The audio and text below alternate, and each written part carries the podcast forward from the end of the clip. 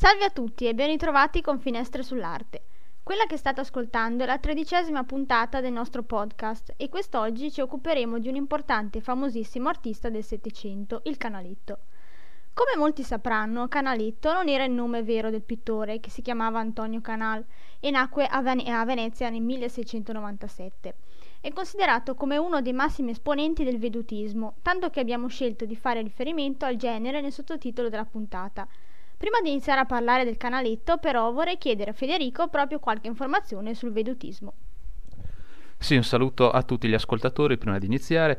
E il vedutismo, di cui il canaletto è uno dei massimi esponenti, in realtà non nasce in Italia, ma nasce in Olanda verso la metà del XVII secolo. E il pittore che di fatto portò il vedutismo in Italia fu proprio un olandese, Caspar van Wittel, italianizzato in Van Vitelli. E tra l'altro Van Wittel era il padre di Luigi Van Vitelli, il famoso architetto che progettò la reggia di Caserta.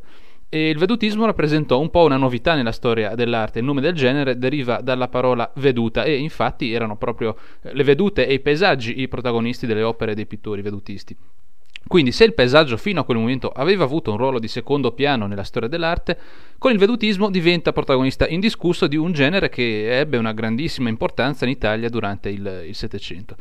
E per poter offrire delle rappresentazioni il più possibile fedeli alla realtà e, e, quindi anche più vendibili, i pittori facevano uso della camera ottica, uno strumento che permetteva di raffigurare sul dipinto quello che l'artista vedeva nella realtà. Eh, non dobbiamo dimenticare che il vedutismo in Italia eh, raggiunse il suo apice nel Settecento, e il Settecento che era il secolo dell'illuminismo, e il vedutismo era un'arte direi razionale e rigorosa, e che quindi ben si adattava allo spirito illuministico.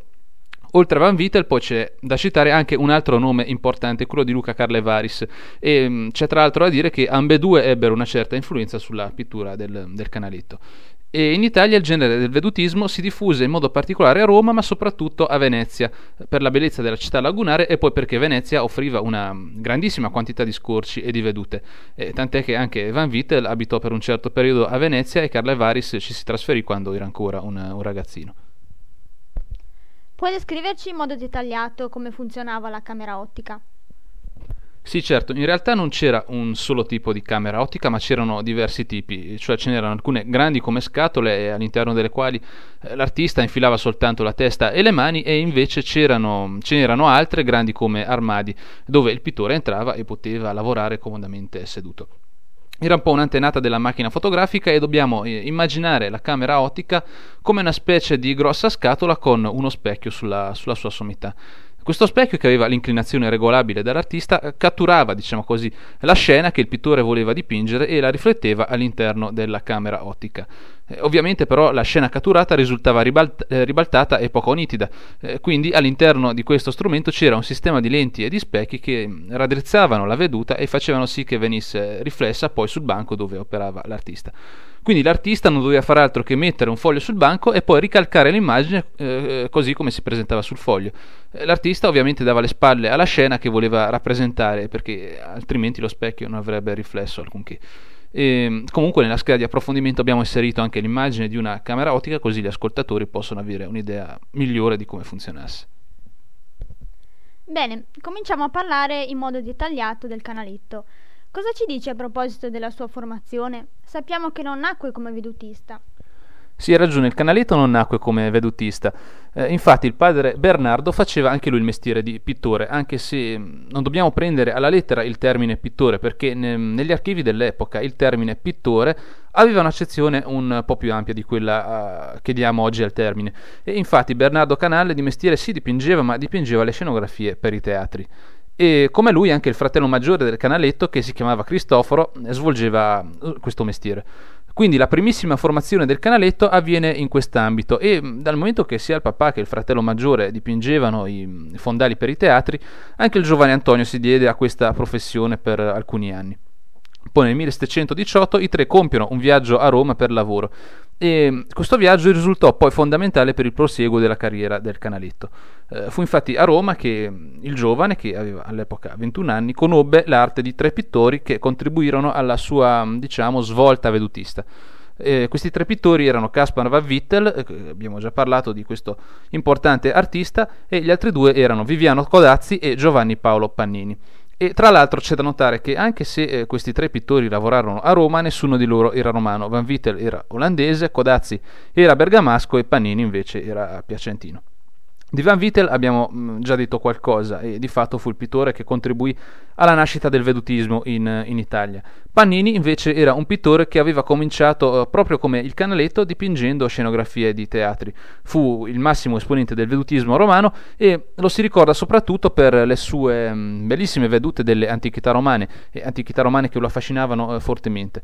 Poi per quanto riguarda Viviano Codazzi bisogna specificare che il canaletto uh, lo conobbe sì, ma non dal vivo perché scomparve nel 1672 e anche se Codazzi è poco conosciuto, è un pittore molto importante perché è considerato eh, un po' un precursore del vedutismo e i suoi sono dipinti eh, molto suggestivi, ma non lo si può considerare un vedutista nel vero senso del termine, eh, perché dipingeva per lo più scene con elementi architettonici reali insieme a elementi architettonici invece di fantasia.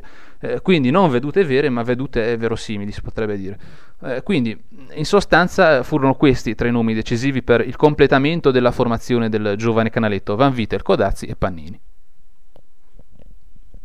Non ancora trentenne, il canaletto era già un pittore famoso. A cosa si deve il suo successo? Beh, il Canaletto diventa ben presto un pittore famoso per il fatto che il vedutismo era un genere molto in voga all'epoca. E questo perché i committenti in questo periodo amavano decorare le loro case con queste opere che raffiguravano eh, vedute e paesaggi. E in particolare erano i committenti stranieri, soprattutto inglesi, che amavano i dipinti dei vedutisti.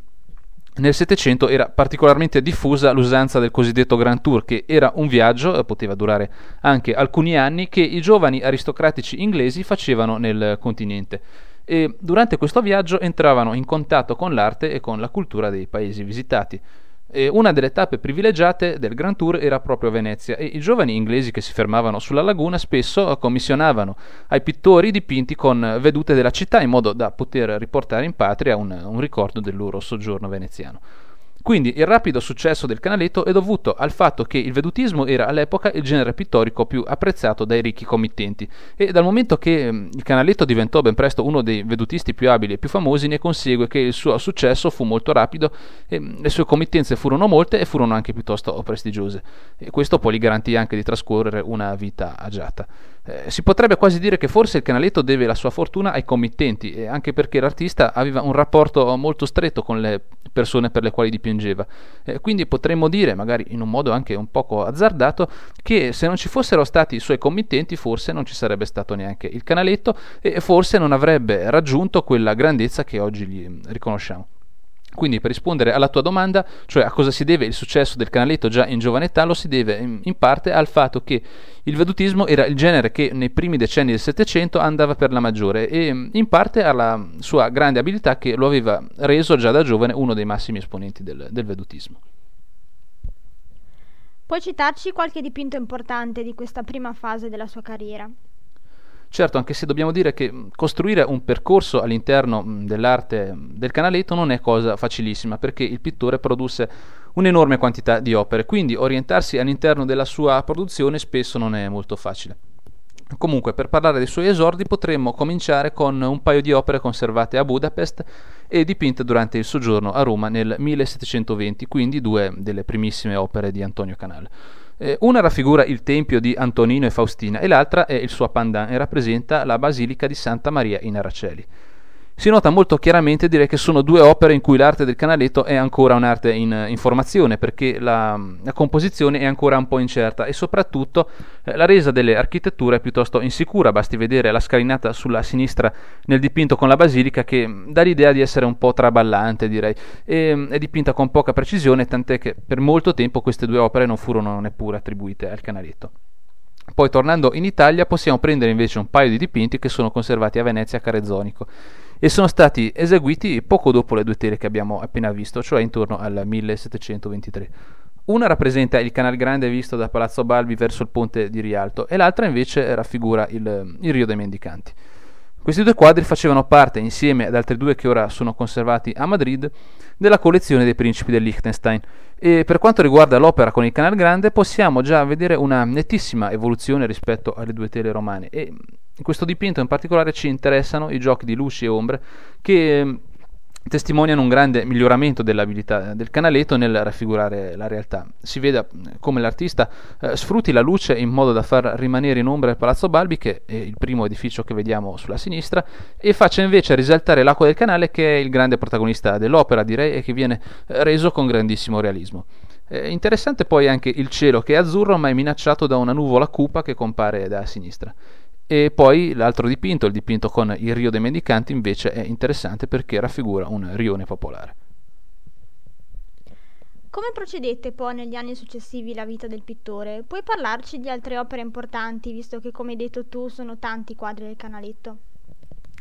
Sì, negli anni successivi, siamo quindi negli anni 30-40 del Settecento, la vita del pittore procede come sempre tra impegni, committenze e agiatezza. E comunque dobbiamo dire che anche se ci rimane una grandissima quantità di opere del canaletto, noi non abbiamo moltissime notizie sulla sua eh, vita privata, quindi eh, non possiamo dire di conoscerlo a fondo. Comunque, per il periodo che va dalla fine degli anni 20 all'inizio degli anni 40 del Settecento, potremmo citare eh, diverse opere, per esempio il Fonteghetto della Farina, conservato a Venezia e dipinto nel 1728 circa. E questo dipinto rappresenta un fonteghetto, cioè un piccolo fontego, che è una parola che in Veneto significa fondaco, cioè un edificio che serviva da dogana, magazzino, deposito, e in questo caso serviva proprio come magazzino per, per la farina. Anche in questo caso sono presenti i giochi di luce del canaletto che fanno risaltare il fonteghetto in primo piano e invece mettono in ombra gli edifici sullo sfondo, tra i quali si riconosce per esempio la chiesa del Redentore in lontananza sulla sinistra. E l'effetto direi che è molto suggestivo. Poi quando si parla del canaletto non si possono non citare le bellissime vedute di Piazza San Marco. Ne prendiamo per esempio una realizzata intorno al 1733 e conservata a Cambridge. È un dipinto davvero molto interessante perché oltre a testimoniarci l'abilità del pittore ci dà anche un'idea di come fosse la piazza nel Settecento e il dipinto si può confrontare direttamente con un'altra veduta della piazza verso la basilica, eseguita invece nel 1723. Si tratta di uno dei quattro dipinti che appartenevano ai principi del Liechtenstein di cui abbiamo parlato poco fa e oggi è conservato a Madrid. Ci sono circa dieci anni di differenza tra i due dipinti e si vede perché nella tela di Cambridge l'evoluzione si nota molto e prima di tutto perché le architetture sono più nitide e poi perché i colori del dipinto più tardo sono più chiari e fanno quindi apparire più definiti i dettagli, basta dare un'occhiata alla facciata della basilica per, per rendersene conto. Poi nel dipinto di Cambridge il canaletto allunga un po' la prospettiva facendo apparire leggermente più lontana la basilica e quindi facendo anche apparire la piazza un po' più lunga di come è in realtà. E infine i due dipinti testimoniano anche l'avanzamento dei lavori della pavimentazione della piazza, eh, da terminare nel 1723 e completa invece nel 1733. Poi per quanto riguarda Piazza San Marco c'è anche da citare un altro interessante dipinto conservato alla Galleria Corsini di Roma ed eseguito eh, intorno al 1735. È interessante perché il pittore in questo caso eh, è rivolto verso il fondo della piazza, quindi è come se l'osservatore eh, avesse la basilica alle sue spalle. Si nota così il fondo della piazza così come appariva nel Settecento e cioè con al centro la chiesa di San Geminiano, che ora non c'è più perché è stata demolita durante l'Ottocento. Il vedutismo di Canaletto comunque testimonia anche le feste e le lussuose celebrazioni della Serenissima. Sì, certo, sono molte le opere all'interno delle quali il Canaletto raffigura le celebrazioni e le feste della Repubblica di Venezia e non possiamo citarne molte per questioni di tempo, quindi ne scegliamo due significative. Una è il ritorno del Bucintoro al Molo nel giorno dell'Ascensione e l'altra invece è la festa di San Rocco. Del primo dipinto esistono almeno un paio di esemplari e quello più famoso si trova a Windsor nelle collezioni reali dei reali d'Inghilterra e fu realizzato tra il 1732 e il 1734. È importante perché raffigura quella che era la festa più importante per i veneziani, cioè lo sposalizio del mare, che si teneva durante il giorno dell'ascensione. Il doge eh, saliva sul Bucintoro, la, la, grande nave da parata della Repubblica, e poi in prossimità della chiesa di San Niccolò al Lido, cioè vicino al principale accesso al mare della città, lasciava cadere un, uh, un anello in mare per suggellare l'unione tra Venezia e il mare, eh, simbolo anche del suo potere economico e politico e del suo dominio sull'Adriatico. E nel dipinto in particolare vediamo il Bucintoro che fa ritorno verso Palazzo Ducale dopo la cerimonia. La nave è dipinta sulla destra ed è seguita da tutte le imbarcazioni del corteo, mentre vediamo in secondo piano eh, la folla che in piazza San Marco osserva l'evento. È veramente un dipinto interessante perché ci fornisce una bellissima testimonianza di tutto eh, lo splendore e di tutto il fasto di questa celebrazione che era molto sentita dai veneziani. Eh, basta vedere quante sono le imbarcazioni e le gondole che accompagnano il Bucintoro. E per accrescere la diciamo, sensazione di festa, il canaletto usa poi una gamma di colori molto nitidi e luminosissimi. Poi per convogliare l'attenzione dell'osservatore nei confronti del Bucintoro, il canaletto usa anche uno stratagemma, cioè sposta il punto di fuga del dipinto leggermente verso destra, in modo che chi osserva l'opera è portato dalle linee della prospettiva a volgere lo sguardo verso il grande protagonista della scena, cioè il Bucintoro. L'altro dipinto che abbiamo citato rappresenta eh, la festa di San Rocco. fu realizzato intorno al 1735 ed è conservato nella National Gallery di Londra. Vediamo sulla destra la chiesa di San Rocco e al centro la processione che esce dalla chiesa una volta finita la celebrazione. Riusciamo a riconoscere al centro dell'opera il doge e il cancelliere grande. Il cancelliere grande è riconoscibilissimo perché è vestito di porpora e porta una vistosa e lussuosa parrucca. Il doge è subito dietro di lui e ha il vestito d'oro con l'ermellino sulle spalle. In secondo piano, poi particolare interessante, vediamo una serie di quadri esposti perché per la festa di San Rocco era usanza che i giovani pittori veneziani eh, esponessero le loro opere in modo che il patriziato veneziano fosse venuto a conoscenza di potenziali nuovi talenti. E l'esposizione avveniva di fronte alla scuola di San Rocco, che è l'edificio che vediamo frontalmente. E pare che in occasione di questa festa anche il canaletto, quando era proprio agli esordi, quindi quando era molto giovane, sia riuscito a vendere qualche, qualche opera. E anche questo è un dipinto che riporta sulla tela tutta la sontuosità delle feste della Repubblica di Venezia. Ma non era un po' un controsenso dipingere in un periodo di decadenza irrimediabile quadri così celebrativi e pieni di splendore? Da questo punto di vista un altro pittore vedutista, Francesco Guardi, si poneva in modo diverso. Pensa che un famoso scrittore veneto, Giuseppe Berto, definisce il canaletto eh, una specie di intoppo nella pittura veneziana del Settecento, queste sono le parole testuali, proprio perché la pittura del canaletto non segue il declino della Serenissima e non testimonia la crisi e la decadenza della Repubblica di Venezia, anzi si potrebbe quasi dire che quella del canaletto è una pittura forse contraria al suo tempo. E la Venezia che dipinge è una città ancora splendida, magnifica e che sembra quasi inattaccabile, sembra non sentire il declino. Invece la pittura di Francesco Guardi è diametralmente opposta perché mm, lui nella sua pittura non raffigura la realtà in modo eh, razionale e oggettivo come faceva il canaletto, ma mm, rappresenta una Venezia filtrata attraverso il suo sentimento, quindi una città immersa in un'atmosfera nostalgica, spesso eh, cupa dai contorni non nitidi e, e sfuggenti. E quella di Francesco Guardi è una pittura incerta, ma è un'incertezza voluta perché l'incertezza delle vedute, delle architetture, dei paesaggi, con il cielo che spesso nell'arte di Guardi si confonde con il mare, diventa metafora dell'incertezza che Venezia stava vivendo in quel periodo storico. Francesco Guardi, quindi, al contrario del canaletto, vuole offrire attraverso la tela una testimonianza del declino della Serenissima. Quindi sì, si poneva in un modo diverso rispetto al canaletto, ma direi che non è possibile discutere su chi dei due sia migliore proprio perché hanno due modi eh, di concepire l'arte che sono diametralmente opposti. Comunque non è detto che il canaletto non avvertisse la crisi, anzi eh, possiamo tranquillamente ipotizzare che anche lui, eh, come i suoi contemporanei, avvertiva il declino eh, di Venezia, ma quella di non rappresentarlo sulla tela è soltanto una scelta artistica.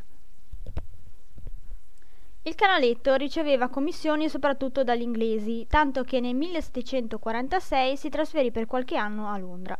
Quali furono i motivi del trasferimento e quali sono i dipinti più importanti del suo soggiorno londinese?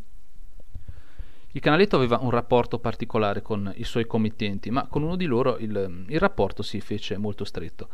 Questo committente era Joseph Smith, che era un ricco mercante diventato poi console britannico e conobbe il canaletto già quando l'artista era molto giovane.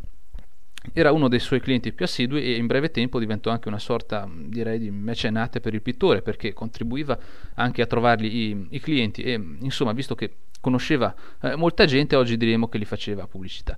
E parlando del soggiorno londinese, possiamo dire che nel 1746 Joseph, Joseph Smith non riusciva più a garantire al canaletto eh, un numero elevato di clienti come durante gli anni 30. Quindi, da un lato per avere un rapporto più stretto con la clientela e dall'altro per um, poter cercare nuovi clienti, eh, il canaletto decise di mm, trasferirsi a, a Londra. E in Inghilterra il canaletto rimase nove anni e ci rimangono molti dipinti con paesaggi inglesi. Io ne citerei due molto significativi. Uno raffigura il castello di Warwick e l'altro invece rappresenta l'abbazia di Westminster. Il dipinto con il castello di Warwick, eh, realizzato intorno al 1748, quindi appena due anni dopo l'arrivo dell'artista in Inghilterra, è conservato a Birmingham e fu eseguito per il conte di Warwick. La veduta è dipinta con colori molto nitidi e il castello è illuminato da questa tenue e chiara luce mattutina, mentre nei prati davanti al castello alcune persone passeggiano e diciamo che si godono il sole. È un'atmosfera del tutto diversa da quella veneziana perché a una città frenetica come era Venezia si contrappone in questo caso una veduta rilassata di un castello immerso nella campagna inglese. Poi non si possono eh, comunque non citare tutti i dipinti che raffigurano il, il Tamigi attraverso i quali l'artista poteva utilizzare eh, tutta la sua abilità nel rendere i, i corsi d'acqua e nel farli diventare i protagonisti delle composizioni. L'altro dipinto, quello con l'abbazia di Westminster, è conservato all'interno dell'abbazia stessa e fu commissionato da Joseph Wilcox, che era il decano dell'abbazia. E mm, dal momento che apparteneva a un ordine cavalleresco che si chiamava Ordine del Bagno, volle che davanti all'abbazia eh, venisse rappresentata proprio la processione dell'ordine.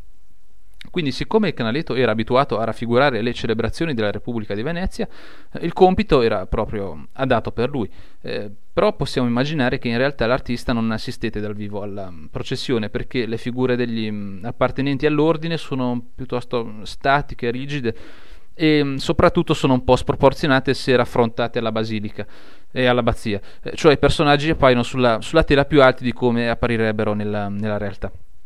Comunque è un dipinto molto interessante perché la resa dell'architettura è impeccabile e l'abbazia viene raffigurata con grande fedeltà. Quindi il pittore tornò a Venezia dopo nove anni e rimase nella sua città natale fino all'anno della scomparsa, il 1768. Quali sono le caratteristiche dell'arte di Canaletto degli ultimi anni? Magari potresti anche citare qualche opera. E secondo alcuni storici dell'arte, negli ultimi anni l'arte del canaletto subirebbe un'involuzione, però forse non è così perché comunque il livello delle opere rimane molto alto e l'abilità del pittore è inalterata.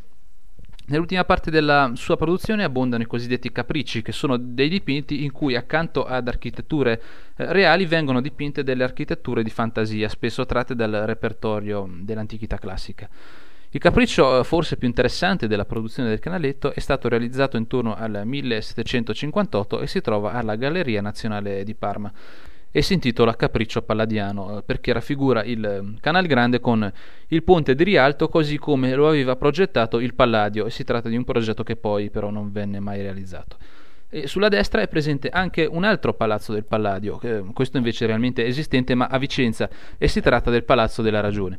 Quindi in un contesto reale, cioè il quartiere di Rialto a Venezia, il canaletto inserisce due elementi di fantasia, cioè il ponte di Rialto secondo il progetto palladiano e il Palazzo della Ragione, che è un edificio realmente esistente ma che si trova a Vicenza. Potremmo dire eh, che si tratta di un dipinto celebrativo proprio perché raffigura sulla tela una Venezia grandiosa ma che non è mai esistita, quindi il canaletto cerca di dare in un periodo di decadenza una dimensione diversa a una città che ormai aveva perso tutta la magnificenza del passato e viveva quindi in un'atmosfera nostalgica. E mentre nei dipinti che abbiamo visto prima, quelli con ehm, le raffigurazioni delle splendide celebrazioni della Serenissima, eh, il carattere celebrativo era dato dal fatto che la magnificenza delle feste strideva un po' con ehm, la crisi che la Repubblica stava attraversando, nel capriccio palladiano il carattere celebrativo è invece dato dal fatto che l'artista fa vivere sulla tela eh, un progetto ambizioso che avrebbe reso ancora più grande il prestigio della Serenissima, ma che invece non ha mai trovato la sua realizzazione.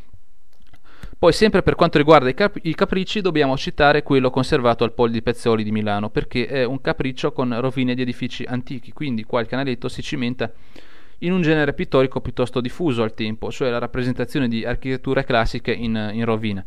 E, è un dipinto di grande qualità ed è stato realizzato più o meno nello stesso periodo in cui è stato realizzato l'altro capriccio, quello che abbiamo appena visto. Poi per quanto riguarda l'ultima fase della sua carriera è doveroso citare due opere molto suggestive dipinte negli anni 60 del Settecento e conservate a Berlino. Sono due notturni, eh, uno che raffigura la veglia di San Pietro e l'altro la veglia di Santa Marta.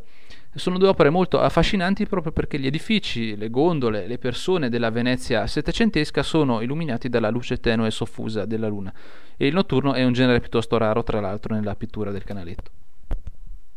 Bene, siamo arrivati quasi al termine e ora la domanda che ti faccio in tutte le puntate. Cosa ha lasciato l'artista alla storia dell'arte?